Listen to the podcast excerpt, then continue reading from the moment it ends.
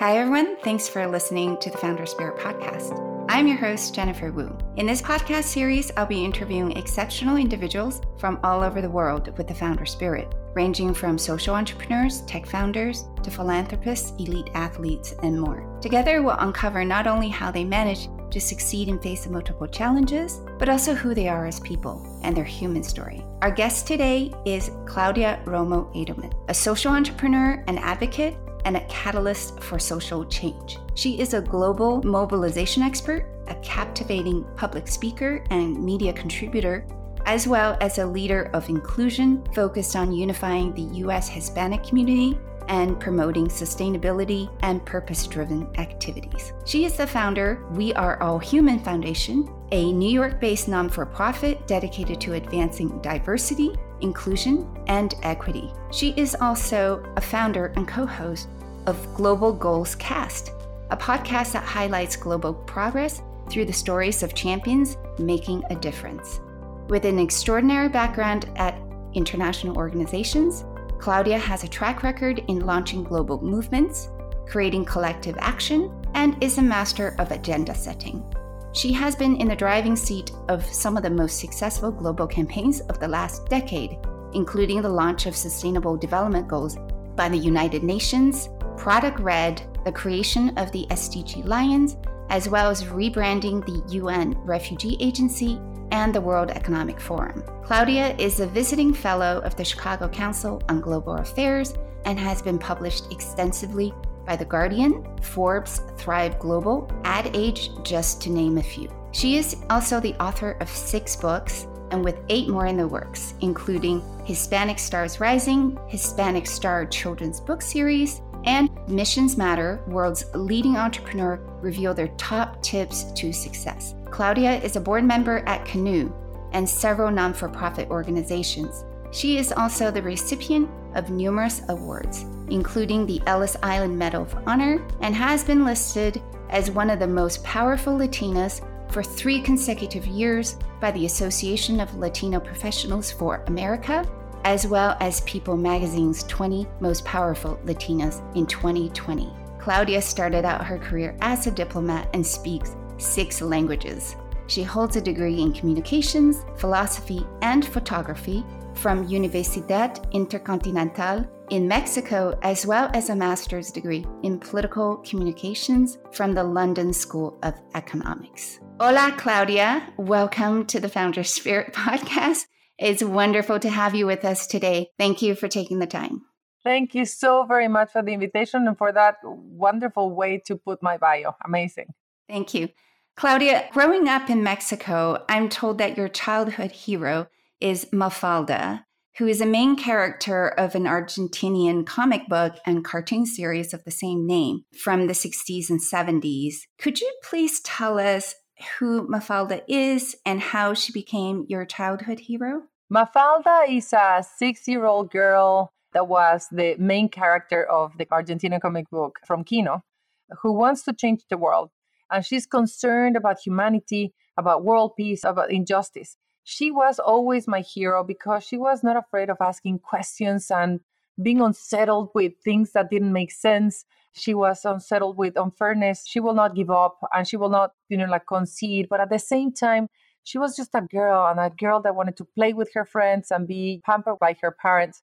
When I started reading Mafalda, I identified being very small, but having big questions and somehow big anger, you know, like about things that didn't make sense and seemed very unfair. And your late mother, Cecilia Romo, had an indelible impact on your life. In many ways, she led an extraordinary life as a national basketball player, a famous actress, and a culture icon.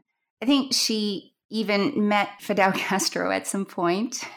Please tell us what your life was like growing up with Ceci Romo. Uh, she not only met Fidel Castro, she played one-on-one basketball with Fidel Castro in Cuba, which was a memory that like I kept on hearing throughout the years as one of the most impactful pieces of my mom.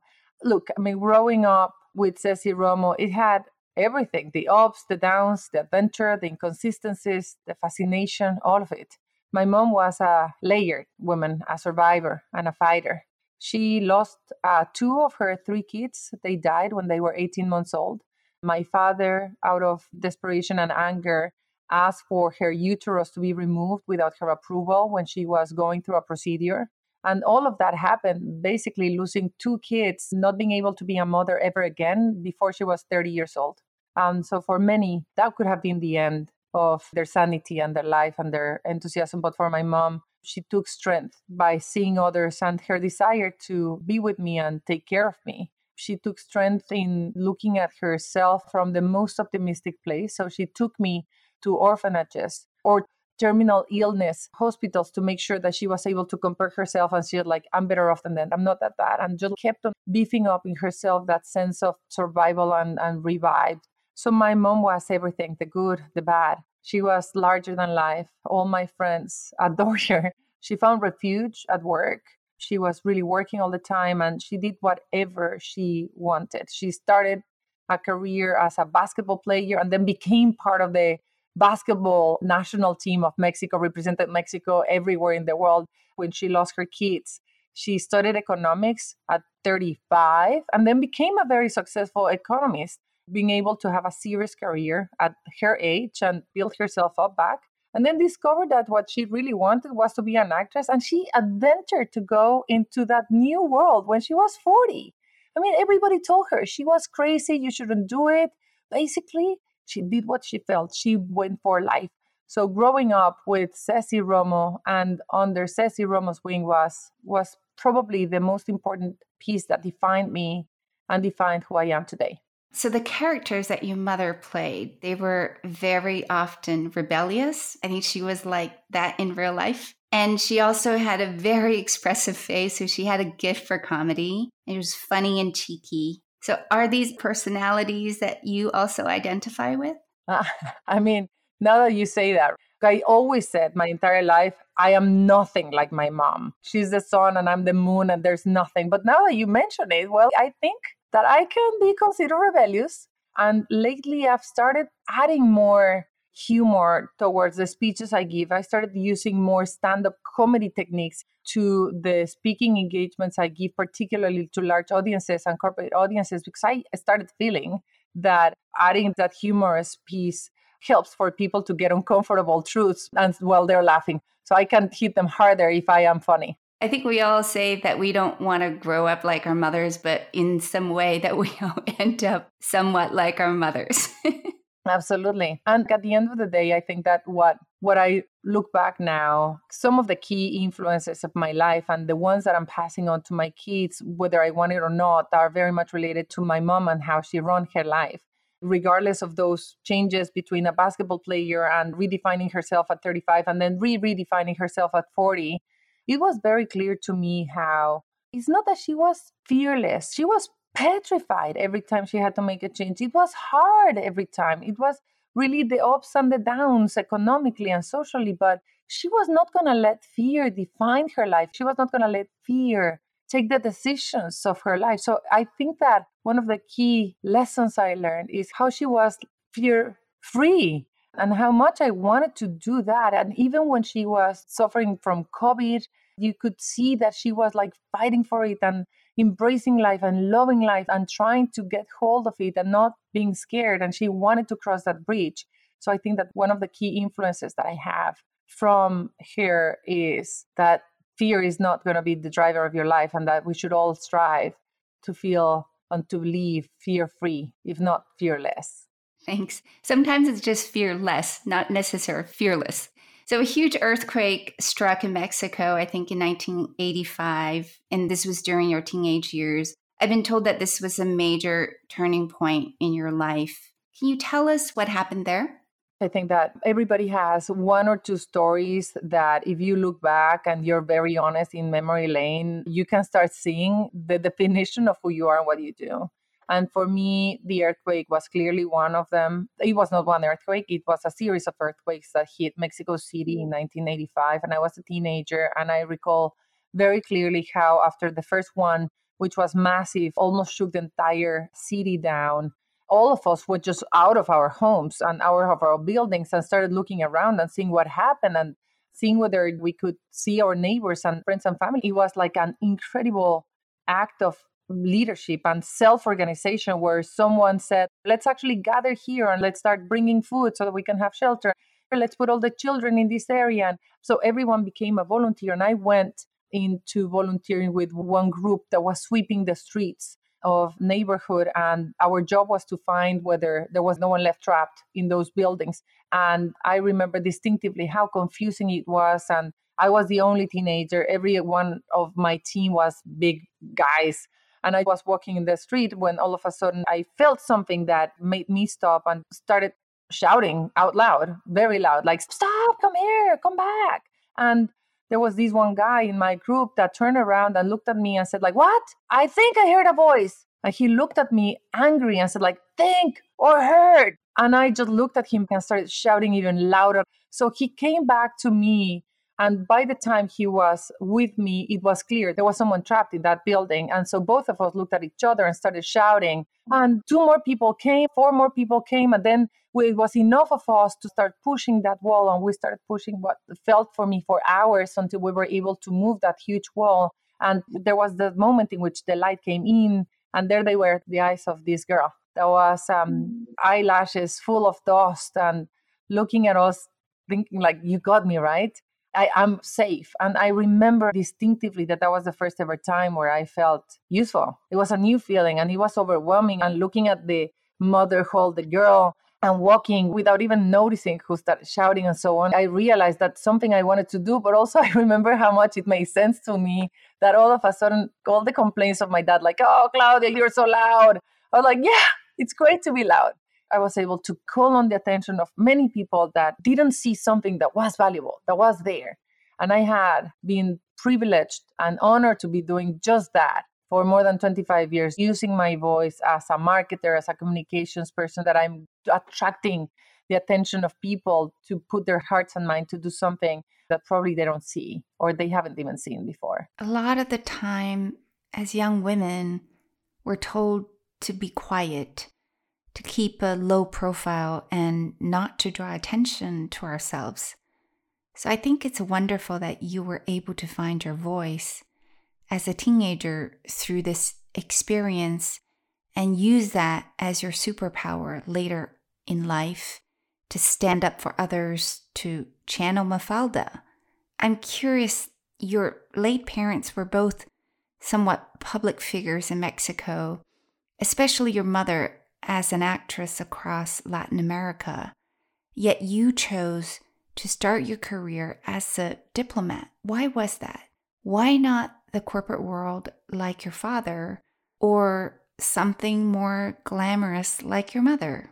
Look, like I wanted to be Mafalda, right? I wanted to save the world. I had this experience with the earthquake and I wanted to be a missionary and travel to Africa and live there.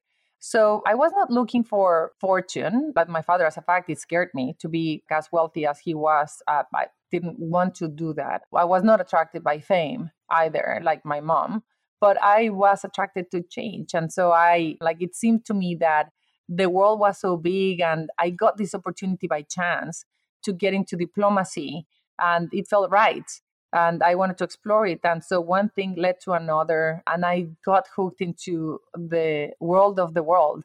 And being you know, like in the international setting, being a representative of my country or ideas was very appealing. And I also understand early in this career, you got into a bit of a trouble for not filling out paperworks. and much to the dismay of your colleague who was heading up HR and finance at the time, and instead of openly challenging him, which would have been my primal instinct, you approached him to be your coach. I can't even believe that you know this story. I forgot completely. Look, I mean, like the reality is that I am a Mexican and I was not trained with a lot of structure or rigor. And I was working in a Swiss German environment that was working like a clock. So you get it. You put a, the square on a circle and add the fact that I am an impatient person and that there were processes that didn't meet my criteria of what is essential. So there was a clearly a clash between the system and myself and this particular manager. So it was clear to me that I didn't want to be sacked. So I went to our big boss of the entire organization and I said, Look, I want to overcome my weaknesses and I would like to learn from the best. And could you ask this manager who clearly was on a fight to get me out of the organization to be my mentor so that I can learn in the next three months. So the big boss looked at me like I was crazy and he was like, Are you sure you want to have him as a mentor? And I was like, Absolutely. I knew that the manager was going to be even more upset with me, and I just wanted to give him back a little bit as well. And I knew that I was risking to make my life miserable for some time. But the reality is that I learned a lot.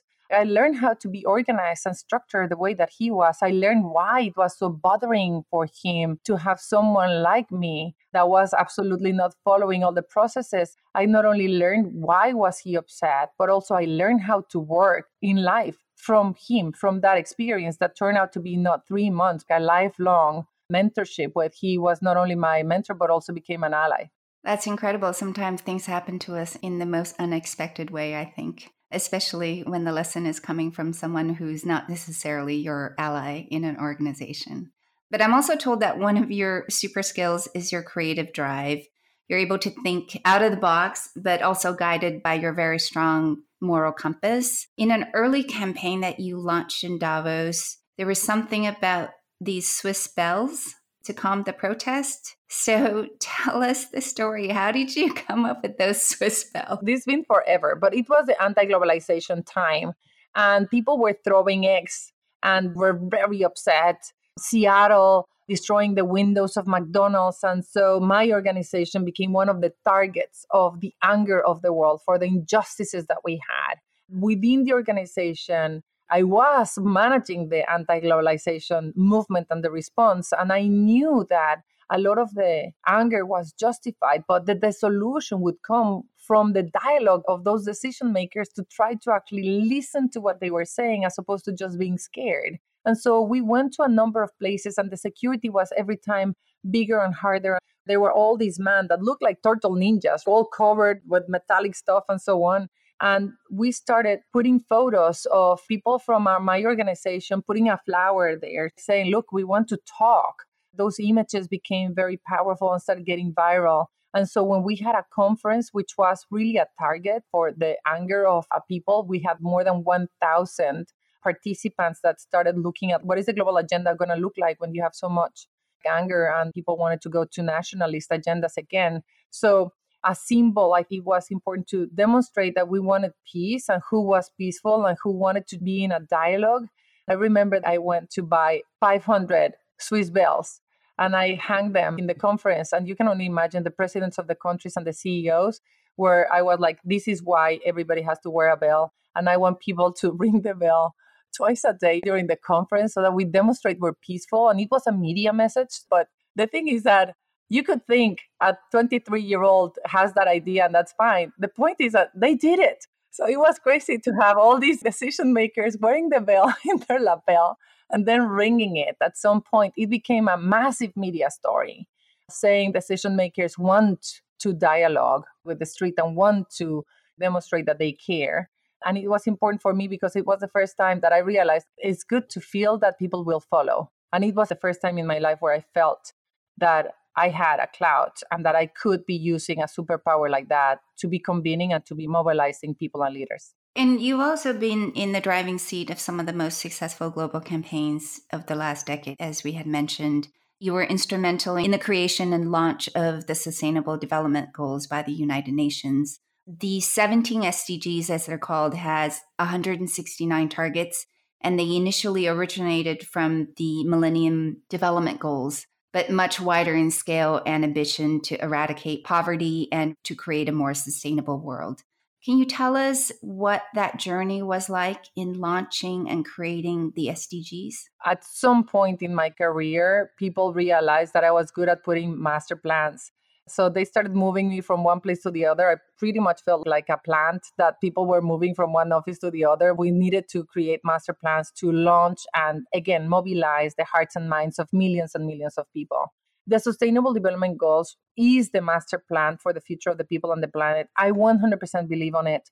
I think that there is no plan B and there's no planet B either. So we better embrace them. And it's historic that 193 countries have signed it. So the question is, how are we going to make them famous? How are we going to get people to be excited about them? How do we get companies, individuals, and, and countries where they don't think that they need to be talking about poverty or education to care. So I broke it down. I think that it was the most intensive work time of my life. I woke up every morning at 4 a.m. trying to have three hours of deep work on the strategy for months and months before I had to wake up and be a mom and get on my work every day. So it was really strategic about how do you crack the system? How do you really get to be taken on? It was very much tapping into my own entrepreneurial spirit of being a zero to one, so a path breaker. I'm not a one to 100, I'm a zero to one person. That's most of my skill. What we did was look at the world and say, what are the ways in which you can break this down so that as many people as possible can absorb it? And we decided to divide it with technology, media, cinema, photography, artists, uh, communications, and so on, how to get mobilization. And then we went to the five most important players per industry in the world and started actually looking at partnerships. It was not the easiest piece, I have to say. And it was very important for me to remember what was the end game and play the rules. And the rules at the United Nations at that time were you either get credit or get things done. Wanted to get things done. So I actually make sure that I was as much as possible invisible so that many people felt the ownership of the plan and just take it. And ask the mastermind, as you say, what were some of the tough challenges that you had encountered during this period? Oh, everything was a challenge. Everything was a no. Even my husband, I remember exactly. I went to one company to the other, one sector to the other. I was like, look, you have to invest in this. We will make it a brand, not only as a plan, but it's also going to be a brand where you're going to be able to connect with consumers and you should invest in this brand equity now that is low put it on the back of your cereal, put it on your yogurt, put it on your t shirts, put it on your talking points. And my husband looked at me and said, Claudia, no one will ever pick up the SDGs. Is one more United Nations nice campaign. And I remember looking at him thinking, I think that you're right, but I'm not going to give up. I remember trying to do things in order. We will need collaboration. This will absolutely need collaboration. So I got tech gurus to come down with the committing power of the United Nations. And I was like, you have to build me the best tech platform there is so that people from all over the world can collaborate and advance the goals that we have. And so these guys were putting millions and millions of dollars into creating these platforms. Particularly, one entrepreneur went all in, even tattooed the ring of the Sustainable Development Goals on his back after I was on it so much. But it flopped it was early. It was one year too early. People didn't know what the SDG were. So by the time that the SDGs, the global goals, started taking traction and people started using it in their lapel and putting it in their windows and putting it in the yogurts and the cereal boxes of the world, the technology was too far behind to catch up. So I had a lot of tough challenges. And I do think that when you're an entrepreneur, particularly a social entrepreneur, you have more tough challenges than wins. And so the question is, how do you educate yourself and your team to be able to live with those ratios, having a six to four, seven to three, and be able to live with them and survive? Well, I think two out of 10 for me would be good. So now there are 17 SDGs. Do you have a favorite SDG? I do. And I think that because I was part of the creation of the brand, the conception of the framework, and the launch, for me, they're all interconnected. But I do think that the one that speaks more to who I am, what I believe in, and what I think is going to make the difference is 17, which is partnerships. Partnership for goals, that is. This episode is brought to you by Niance, Deeper Than Beauty. Niance is a science based Swiss luxury skincare and nutritional supplement brand focused on activating the body's natural ability to rejuvenate and regenerate for a more vital, youthful, and energetic appearance. Powered by groundbreaking furnace biotechnology, its award winning formulas with the exclusive Swiss Glacier Complex combine over 100 powerful, natural, active ingredients with leading clinical research. One of my favorite products from Niance is the Collagen Hyaluron Beauty Booster, which is a nutritional supplement that I've been taking for the last three years. As its name suggests, it contains high concentrations of marine collagen and hyaluronic acid, as well as multiple essential vitamins and minerals. It comes in a powdery mix, and I drink a sachet of it every morning with water. And for me, this is the super easy beauty ritual that helps to boost not only my skin and hair, but also my bones, nails, and joints. It's 100% made in Switzerland, free from gluten, lactose, and sugar. So I hope you'll give it a try.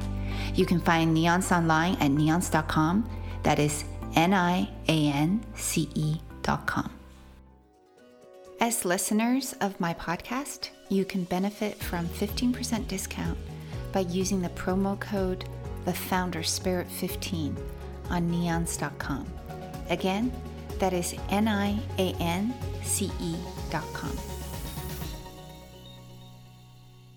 So, moving forward, in 2018, you founded the We Are All Human Foundation, which is dedicated to promote equity, diversity, and inclusion. Can you tell us what motivated you to launch this US based public charity? When I was working for the Global Fund to Fight AIDS, Tuberculosis, and Malaria, one of my favorite people in the world, my former boss, Mark Dybul, we wanted to go to Uganda to bring them a massive check as a grant to advance their programs.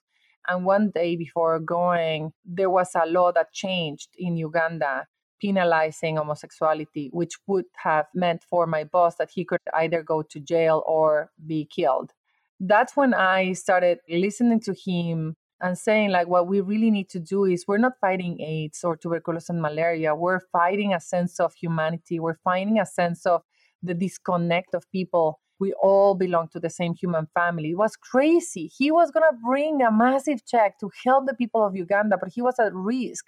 And there was a sense for me in that moment that uh, divisiveness was growing and getting more traction and by far faster than any vaccine and any the progress that we had. So when I started working for the United Nations, I was part of the creation of a campaign to fight xenophobia, racism, and discrimination. But it was a bit too slow, a bit too hard to do it within the UN. So the UN helped me to set up We're All Human as a way to remind people just of that that we're all human, to campaign for a world to remind that we belong to the same human family, that what happens to one affects the others. And if you allow the sense of otherness to grow, then the real progress of humanity can be endangered. So here's the Mafalda that's growing up now. She's actually alive. I'm curious, we're all human. And what does that mean to you to be human? It is as simple as that. We are all human. It is a straightforward sentence, but we seem to forget we seem to forget when you look at the media, when you look at the videos, when you look at what people say, we're living in bubbles where some people have a sense, I'm very much infiltrated with um, technology, algorithms, media, social media, that in order to get their business models growing, they feed you with what you want to hear, what you believe. And so it reinstates the self. When you go out of that, you're like, ah, who are you? Why do you look so different than me and think different than me? And I don't want you. And that basic principle is so dangerous. It leads to populism. It can lead to things like Brexit. It can lead to separation, nationalism. It can really lead to consequences of the world that I don't want. So I think that if we could think back to what my former boss said, if we can have everyone reminded that we belong to the same human family, I think that we would make a big effort. And that was much earlier and you could see the data. You could totally see the data of this divisiveness getting traction.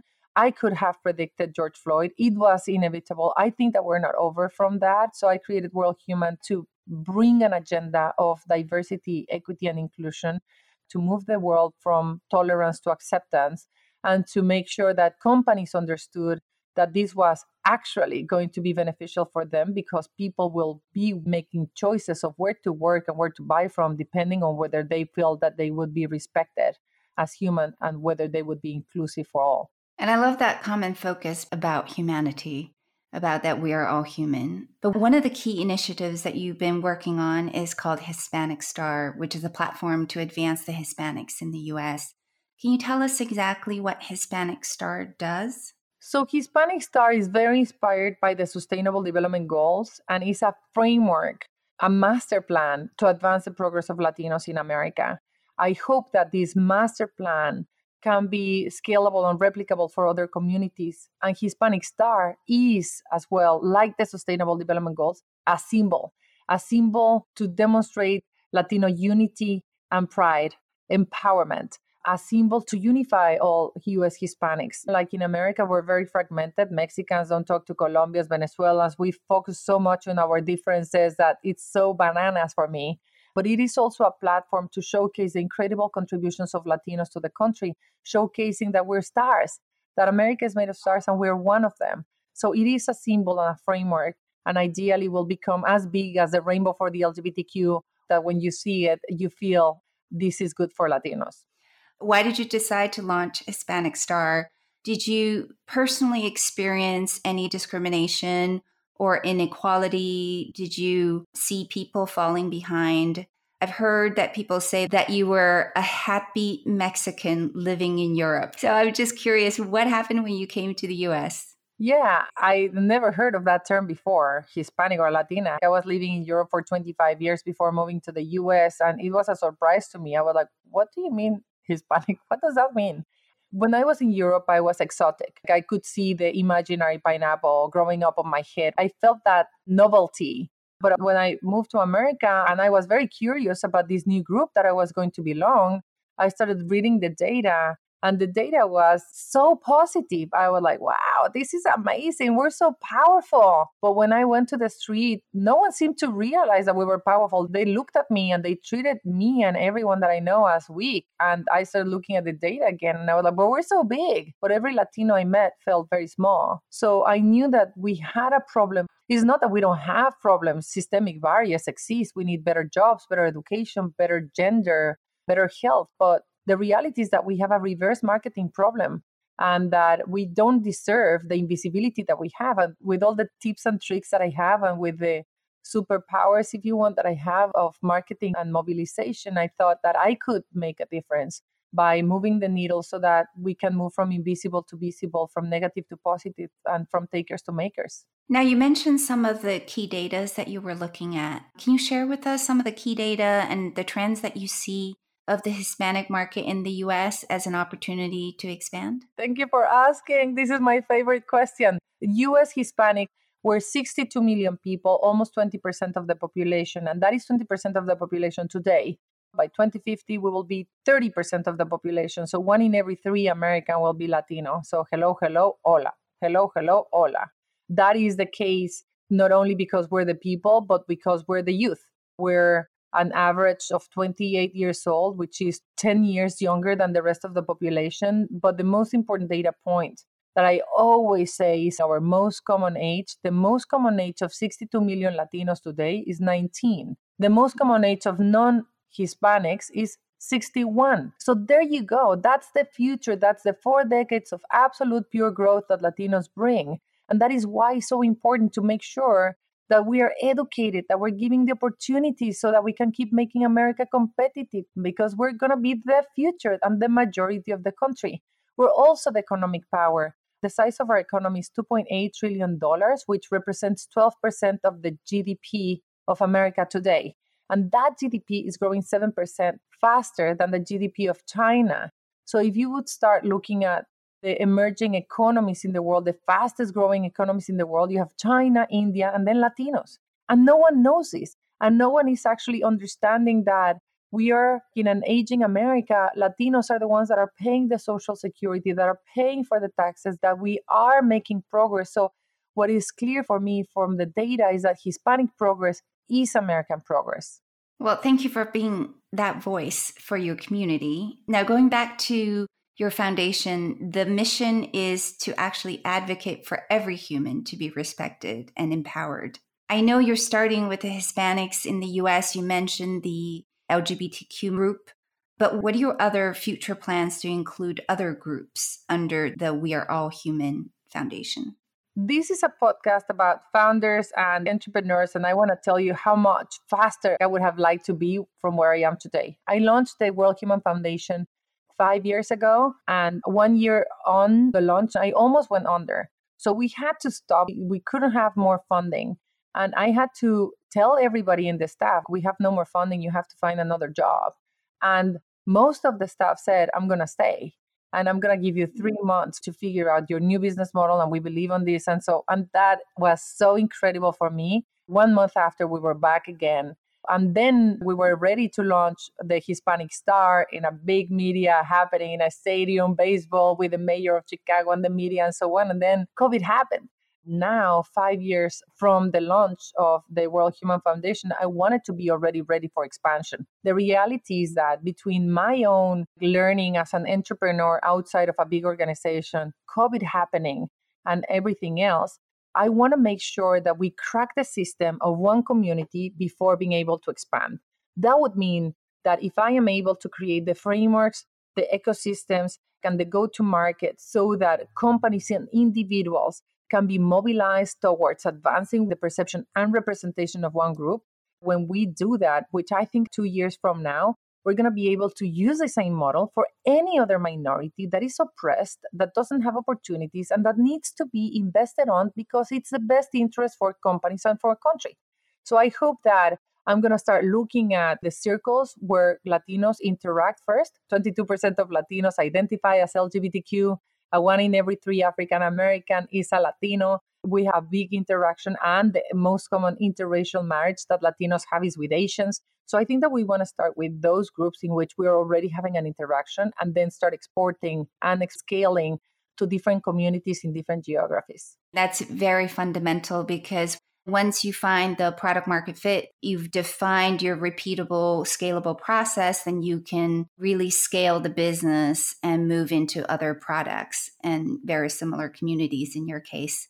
Also, I wanted to ask you, Claudia, you are a prolific writer. You've now published six books and you have eight more in the works. Can you tell us why you love storytelling and where does that ability come from? I am very focused on the goal. And for this community, books are important. I will do whatever it takes to get to the goal where we want. And if our goal is to advance the Latino progress and to make sure that every Hispanic is seen, heard, and valued, I realized that a massive pain point was that Latinos were never involved in any chapter of their history. Our history chapters were completely ripped off from the books. We don't appear in the American history. We don't appear as heroes. We're not seen and not heard and not valued at all. So books became important for this particular initiative and for this particular job. I never did a book before. I was not necessarily looking for it, but for us, for our community, it is important to appear somewhere. It gives us a sense of existence. For children to read about our own heroes, Roberto Clemente, Celia Cruz, Ellen Ochoa, it gives you a sense of if you can see it, you can be it. And also to elevate the number of Latino authors and to elevate the number of people that appear in books is important. So I started being very prolific about books only in this particular occasion because it is something that we needed. We needed visibility in a place where it was never given to us before. Just to mention that, Claudia, with the eight books on the way, it's to complement the children's book series, both in English and Spanish to a much wider audience so that the English only speakers can get to know about these role models that we have in the Hispanic society. And I want to also ask you because one of your books is called Mission Matters World's Leading Entrepreneur Revealed Their Top Tips to Success, which you co wrote with Adam Torres, featuring top female professionals who share their lessons on business and leadership. So, in your opinion, what has been the key to your own success? It always shocks me when people say your success. I define success in very different terms. And I don't feel very successful because what I consider success is not done. I would like for Latinos to feel proud and for Latinos to be paid better. So I don't feel that we're there at all. But I think that the way I get things done and where I try to be more effective is a very simple. I vision it having a vision, planning, and execution. I'm a very determined and driven person. When I have a clear vision of what I want to achieve, then I'm disciplined and I plan to get it done. And I'm a hard worker and I don't give up easily. And as a fact, I don't give up at all. The last piece for me is that I have made great friends all through my life that becomes a network and an ecosystem of support. So I think that if you have the elements of having a vision, that vision can be convincing for others to follow. And if you have an ecosystem, that makes a huge difference and having a great plan and then execute and repeat and repeat. And the planning and the execution comes from your mentor, I presume? Pretty much. This is my Swiss guy. Exactly. I could see the plan. I dream in Excel files, I dream in to do lists and so on. I'm very systematic about that. That comes from a macro planning, and then the micro planning becomes part of the bigger picture. Claudia, you're also a co host of a podcast called Global Goals Cast, and you seem to be doing so many things at the same time. And I know that you're also very generous with your time. So, how do you manage to do it all? Well, I don't do it all, but there's so many things to be done, and I want to do so much. And I do have a serial entrepreneur mindset. And I'm very clear with people when they want to work with me and next to me so that they don't get scared about the velocity and the volume, but also the width of the thing. So I am too impatient to wait for one thing is done to get into the other. It doesn't mean that I do everything efficiently, but I am an obsessive planner. Maybe because I'm a woman and also a mom, but I do plan everything. I plan my free time, my sleep time, my thinking time, my mom time, my wife time, my deep work time, everything. And I think that, as I mentioned before, this comes from a macro planning. And so every year for the last 20 years, which my mom taught me, and we were doing it together. And then one of my best friends joined us 10 years ago, and we've been doing that again every year. It's a very thorough exercise. It started like resolutions, but now it's the yearly goals. And those yearly goals have very specific indicators of progress. And from there, we check every month whether we're on red, yellow, or green. And every three months, we give ourselves a chance to check whether we have to readjust the goals. Once, whatever years, we plan the bigger thing, five to 10 years plan. So, as you see, it is what I want to be in 10 years and how is this year going to help me to get there and how is today going to help me to get there and is this part of the things that I'm doing. So by having a serial entrepreneurial mindset, unless you have the bigger plan in mind and the discipline to be checking on what you do in daily basis, is it could be too much. But I think so far so good. So I don't mind the million things. Can you share with us what those five to 10 year plans are? In 10 years, if I look backwards, I want to be a social entrepreneur and an activist. I want to be a family person, devoting enough time to my family so that I can have a healthy relationship with my kids, my very numerous family, my husband.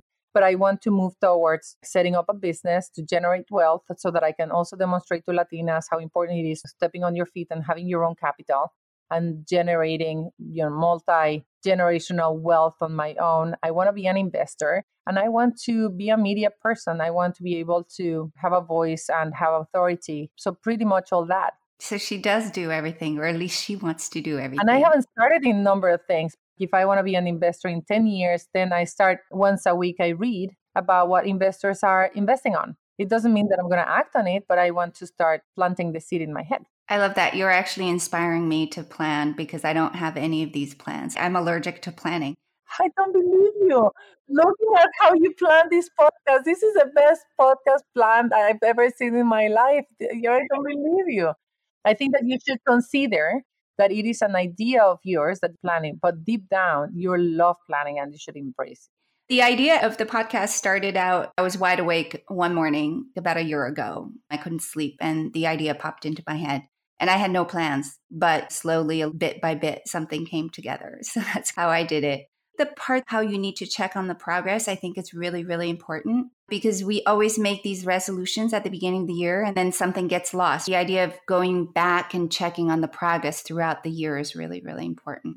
And it doesn't mean, Jennifer, that everything comes with a price. And I do think that having working moms and particularly entrepreneurs like you and I do have to bear in mind that there will be a cost there will be sacrifices for my family has i remember actually where i felt so guilty all my life of being a working mom and my daughter and i started speaking about this recently i don't speak about this normally but i started speaking about this sharing some of my experiences as a working mom but my daughter when she was six years old as a present i asked like hey tamara what do you want as a birthday present? And she said Mom, I would like to be a refugee. And I'm like, Tamara, why would you like to be a refugee, darling? And she was like, so that you can spend enough time with me the way that you do with refugees. Because I was working for the UN Refugee Agency, and every time I had to go to war zones or Darfur or Sudan and so on, I would go for many days. And I came back full of stories about all these kids so that my kids would understand why was I doing it? And so, but it broke my heart and it made me realize that it is very hard to do it all and to have it all. And it's not possible, but you have to choose one at a time. A couple of years ago,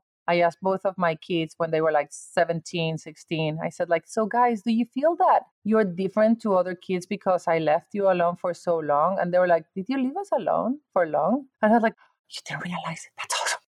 See, I have a similar story because my daughter, who's now 14, she would say that when I was working at the startup, I basically ignored her. So that made me feel very guilty. She did say that. She said, You ignored us. You were working all the time. We always talk about work life balance, right? And you'll make your colleagues happy, you'll make your kids and your family happy. But for me, I struggle with this all the time because I feel like I have to sacrifice at one point either my family for the work or my work for the family. I don't know if it's just part of being a mom, but that's how I feel. So for the people who are out there who are trying to achieve this balance, well, at least to know that some people doesn't think it exists. Yeah, exactly. So I have another funny story. I heard once you went to a party in your wedding dress because you didn't have the right attire. I wanted to ask you, how do you reconcile these different versions of yourself? The woman that I'm looking at right now, highly functional professional with straight hair, and perfect makeup. And then there's the curly haired, bohemian, loud, funny Latina. How do you reconcile with yourself? Your research is incredible. You should be a detective. I don't know where you find this, but that's true. The wedding dress story is because we didn't have anything proper to wear. So why not? I had my wedding dress. That was the one thing that was standing in the, in the wardrobe.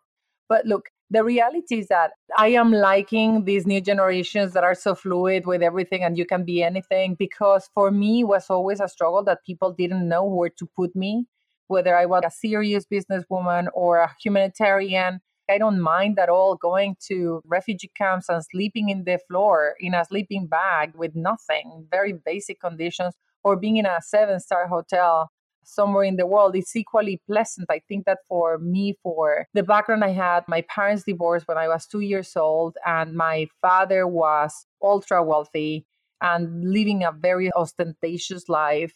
And my mother, with all her changes, every time she changed profession, she had very ups and very, very downs. Uh, when she moved and, and being an actress, she didn't even have money to buy food. So we went to the theater with her colleagues and dancers, and they would actually cut piece of their bread and give it to me and feed me. And I learned how to be comfortable in both. I was comfortable sitting down next to the president of a company or the president of the country in my father's setting, and then being with dancers that were sharing their bread and they were dealing with AIDS and they were poor and they were both my universe. So I think that I learned how to be very comfortable in a number of financial, social, and uh, political settings. So a little bit of that fluidity that is now happening in the world is very convenient for me because I'm like, oh yeah, exactly. We can all be everything. That's an extraordinary story, by the way. Claudia, you also majored in philosophy at university, so I know that you're a dreamer. So, what are some of the philosophical questions that you're still asking yourself today? The one that is never going to leave me is the lottery of birth I don't understand how is it that the lottery of birth determines people's future for lives forever, their destinies. I want to defeat it. I want to change it. I want to understand how someone can be successful or unsuccessful only because they happen to be born in one country or another. Recently, I started thinking a lot since I moved to America about values and driving principles that create a national consciousness and the collective consciousness of America that is so very different that I was used to. So I started looking at those questions about what are the basic principles and values that make a nation great and how long when those values are so unstable can that leadership last. That's really interesting. I do have an answer to that question by the way. It's called karma. Because I'm a Buddhist. That's the lottery of birth. Oh, the lottery of birth is karma. Okay. I never saw it that way.